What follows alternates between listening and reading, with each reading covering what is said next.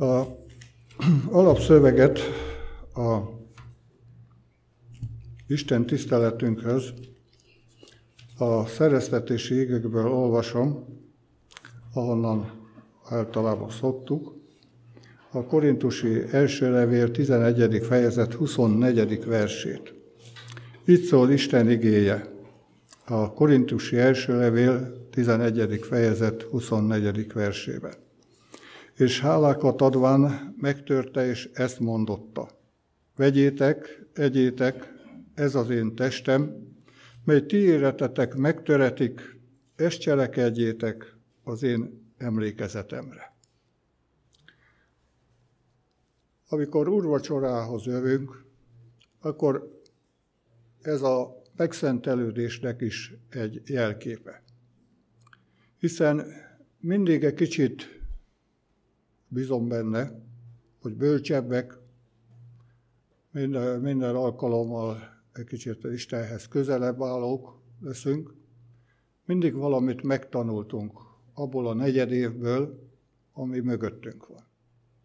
Hiszen a bukásokból is lehet tanulni, és a győzelmekből is. És Isten azt szeretné, hogy mindig-mindig valamivel erősebbek legyünk, amíg eljutunk a teljes férfiúságra, férfiú kornak a mértékére.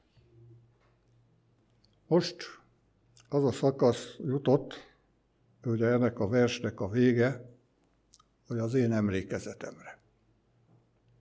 Amikor Jézus ezt mondta, hogy az én emlékezetemre, ott a felházba mondta. A pislogó mécsesek a 12 ugye, szempár fényébe, akkor, amikor készült, hogy megváltson bennünket.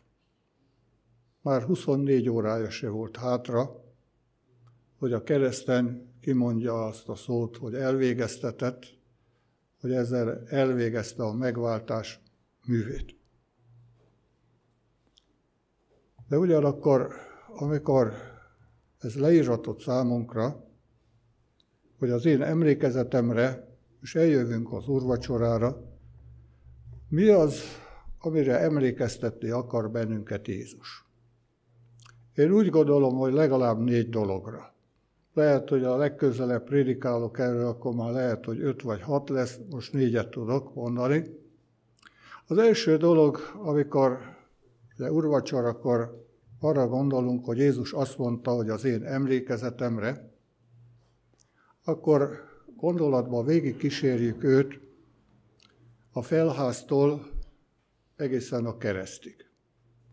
Ott vagyunk a felházba, ahol ott van a tanítványaival, ahol az egyik készülőt elárulni, utána átkelünk, hogy a Kidronpatakon, és ott vagyunk a Gecsemáné kertbe, és látjuk őt, ahogy vért izzadva küzd, ott egy kősziklára támaszkodva, letérdelve, hogy mert a vállára nehezedett az emberiség bűne. Utána látjuk a csőcseléket, aki eljön és elfogja őt.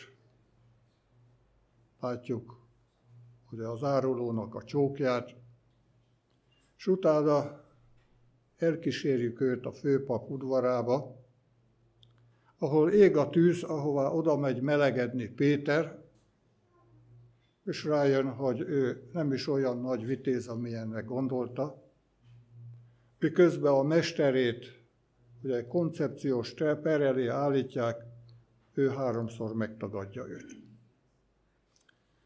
Elítélik Jézust, és elviszik Pilátushoz. Pilátus az asszony figyelmeztetésére próbál kiszállni ebből a dologból, és elküldi őt Herodeshez. Herodestől visszaküldik Pilátushoz, miután megcsúfolták, és végül Pilátus kezet mosva odaadja katonáknak, akik kikísérik őt a Golgotára, és megfeszítik őt.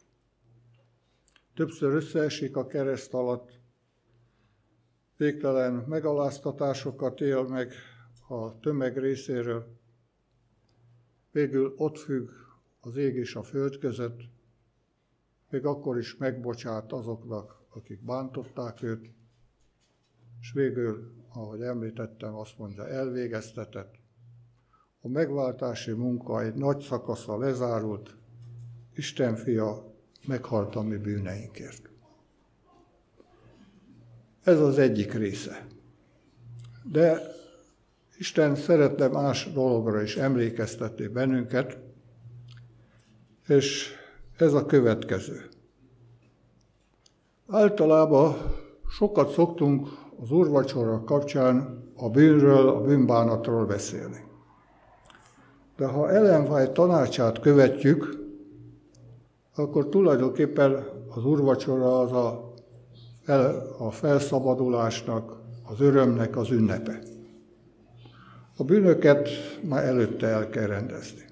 És gondolom, hogy így készültünk erre az alkalomra. És hogyha most a bűneinkről, a elesésünkről, a nehézségeinkről beszélnénk, akkor valahogy nem Jézus emlékezete lenne az, amit fölemelnénk, hanem egyrészt magunkra irányítanánk a figyelmet, hogy jaj, én micsoda szerencsétlen vagyok, másrészt Jézus ellenfelét dicsőítenénk, hogy micsoda stram volt, hogy megint behozott bennünket a csőbe. És Jézus azt mondta, nem a ti emlékezetetekre, nem a sátán emlékezetre, hanem az én emlékezetemre jöjjetek össze, és arra gondoljatok. És ha Jézusra gondolunk, akkor azt mondjuk, hogy győzelem. Mert ő megszerezte valamennyünk számára a győzelmet a halál felett.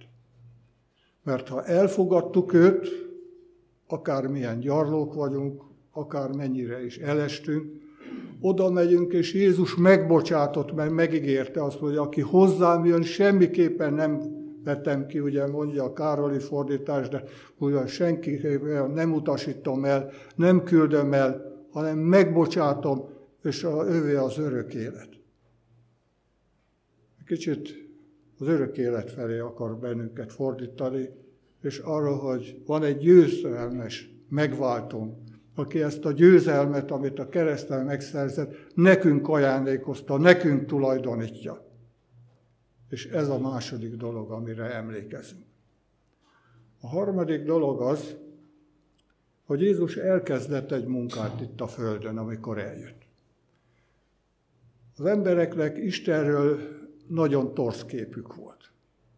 Ugye egy, hogy írja Ellen White, hogy kérlelhetetlen hitelezőként estették le. Aki ugye minden hibára odafigyel, mindent megtorol, és azt hiszem manapság is nagyon sok ember így gondolkozik Istenről, és ezért inkább próbál tagadni Istent, inkább próbálja ezt valahogyan elmismásolni, hogy nincs Isten, vagy, vagy ugye neki nincsen.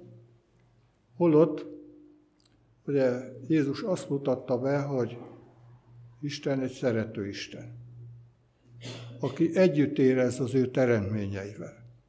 És Jézus ezt számtalanszor megmutatta itt ezen a földön, mert amikor éhesek voltak az emberek, akkor enni adott nekik. Amikor szomjasok voltak, akkor megint csak segített rajtuk. Amikor ugye bűntől gyötörve jöttek Jézushoz, akkor megbocsátotta a bűneiket. Amikor betegek voltak, akkor meggyógyította őket. Amikor magányosnak érezték magukat, akkor biztosította őket arról, hogy a menny együtt érez velük, és a menny számára nincsenek elfelejtve. A menny számon tartja még a hajuknak a szálát is. Ugye Jézus így mutatta be az atyát. Amikor szerették volna a görögök látni Jézust, és a tanítványok is azt mondja, mutasd meg nékünk az atyát és az elég nékünk, akkor azt mondta, aki látott engem, látta az atyát. De az emberek most is szeretnék látni az atyát. És amit Jézus elkezdett, azt nektek, nekünk kell folytatni. Nekünk kell bemutatni őt. Egyrészt az életünkkel, másrészt a szavainkkal. És ugye ez bemutatja azt, hogy ez több, mint a dogma szajkózása, mint annak az ismétlése, hogy mit behiszünk, hanem ez egy életstílust, egy életformát jelent, ami megmutatja, hogy lehet Isten közelébe boldogan, felszabadultan élni, mert ő ezt hozta nekünk. És van egy szerető atyánk, aki úgy szeret bennünket, hogy a legjobb édesapa és a legjobb édesanyja se szeret bennünket jobban. És ugye ezt várja a világ. Azt mondja, hogy ugye nem arra várnak, hogy ilyen nagy, okos dolgokat mondjunk nekik, hanem Isten fiait szeretnék meglátni. És Jézus szeretne kirajzolódni bennünk, és ha ez megtörténik, akkor Isten fiait látják azok, akik bennünket látnak. Tehát ez a következő, hogy Jézus emlékeztet bennünket arra, hogy folytassuk azt a szolgálatot, ugye és ezt nevezzük mi küldetésnek vagy missziónak, amit ő elkezdett. És végül a negyedik, az utolsó dolog, amiről szó van, amikor Jézus azt mondta, hogy emlékezzetek az én emlékezetemre, ez pedig csak erre a gyülekezetre, ez alatt nem a ráckeveit értem, az adventista gyülekezeteket értem, érvényes, mert Jézus tett egy ígéretet, hogy vissza fog jönni. És erre is emlékezzünk. Hogy vissza fog jönni. És azt mondom, hogy nem sokára vissza fog jönni. Hiszen azok a dolgok, amik körülöttünk vannak, egyre inkább arról beszélnek, hogy egyre kevésbé élhető ez a föld, egyre kevésbé érezzük jól magunkat itt ilyen körülmények között, ami ugye az elmúlt hónapokban is megpróbáltak bennünket. És fősóhajtunk, hogy Uram, gyere már vissza, mert akkor nem kell félni a láthatatlan korokozótól, nem kell félni a haláltól, nem kell félni azoktól a dolgoktól, amik megrontják, megszomorítják az életünket, hanem örök harmóniába, örök békességbe élhetünk, miután elvisz bennünket az ő országába. És ez a legnagyobb remény, ami lehet nekünk.